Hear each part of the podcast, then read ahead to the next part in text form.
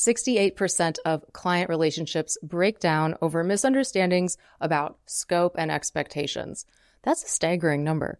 What's going on here? I'm the founder of Wealth Voice and Beetle Moment Marketing. I've been doing marketing as a consultant, essentially a boutique agency for about seven years now. I have clients, we have scopes of work.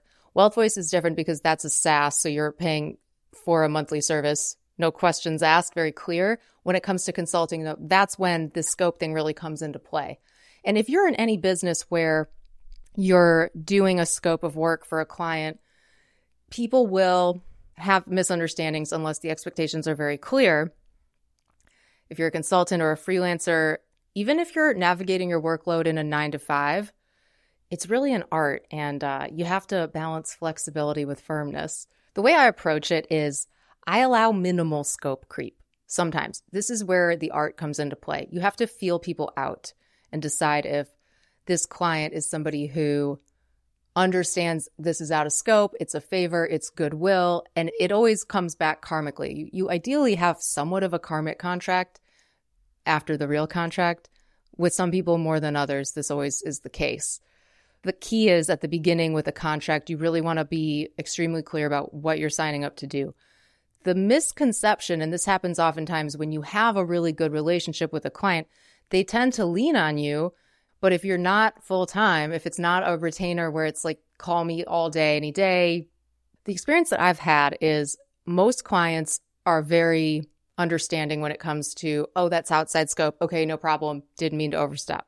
You have some clients who expect you to go the extra mile.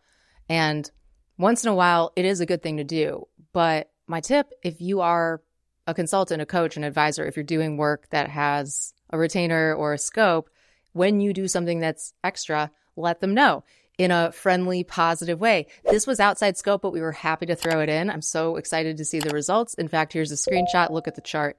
Something like that goes a long way. It's very inappropriate for clients to continually ask for things that are outside scope unless they're saying, just bill me, I'm willing to pay for it. Another mistake that I've seen people make, and you guys know I don't like hourly billing. I, I don't like to do the barista, babysitter, dog walker style of business, which is like an hourly rate.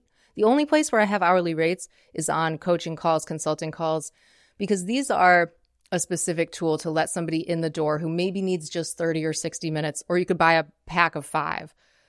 But other than that, I really never give an hourly rate or break out anything I do hourly because the value of the work you're doing has nothing to do with how long it takes you to get it done. Ideally, you're very efficient you do things quickly. Some days you're not at your best, right? So if you think about the four agreements, always do your best, be impeccable with your word.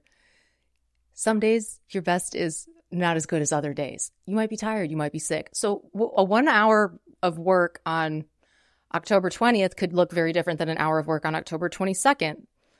It's so variable. We're human, we're not machines. So hourly work, hmm. I understand why attorneys and some professions have to bill hourly, but not a fan in my line of work, it's a turnoff. Yeah, you're always playing with pricing and it's what will the market bear? What's the value? What's the time savings or the cost savings that you're giving to somebody? So when it comes to scope creep, I had a few tips that I wrote down for you guys. You want to avoid the trap of over delivering for many months and then suddenly saying, Hey, actually everything we did was out of scope. Let's say you didn't charge enough in the first place and you keep over delivering.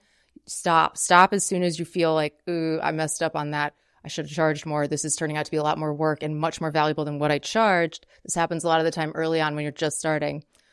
Nobody ever wants to agree to pay an amount of money, think they're getting a good deal, and then for someone to say a few months later, actually, I undercharged you. I have to make it more. That's terrible. Like, try to avoid that at all costs. It's the equivalent of, let's say that you told your spouse you would always pick up their dry cleaning on the way home from work and you do it for years. And then suddenly you can't take it anymore because it's such an annoying thing that you're doing this favor and it's rush hour, you're hungry, it's a detour to get the dry cleaning. And then you say, I've been picking up your dry cleaning for years and I just can't do this anymore. And the spouse is like, I didn't know it was such a big deal. You offered to do it. I, don't worry about it. It's similar with consulting.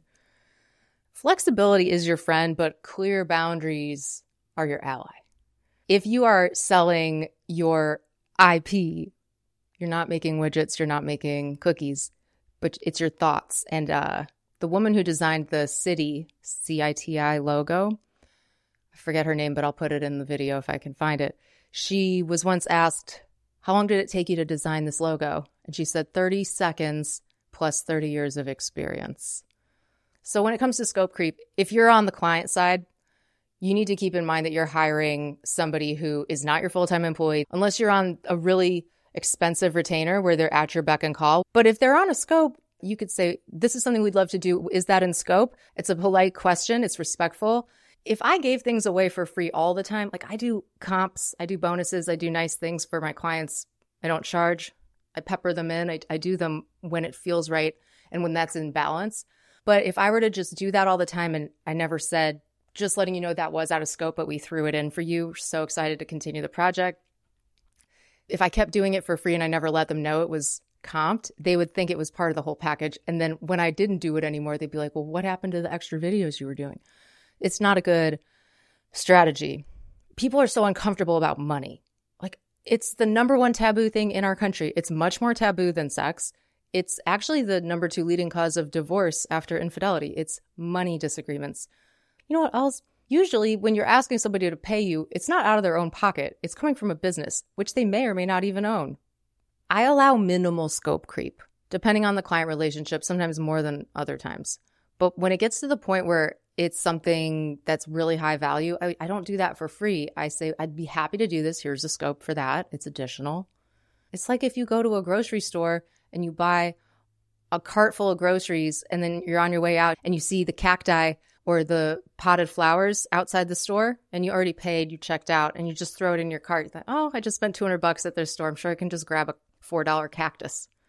It's illegal. You probably shouldn't do that, but it's similar with, well, I already spent this much. I'm just going to grab a $4 cactus, just a little extra. And it's not the same because you're not grabbing something, you're asking them to do it, but it's the same principle. So watch out for scope creep, whether you're on the client side or the provider side. There's an art to managing it and having just clear, firm boundaries, but being polite and collaborative, of course, always helps. You would go out of business if you give your product away for free. I mean, it simply comes down to that.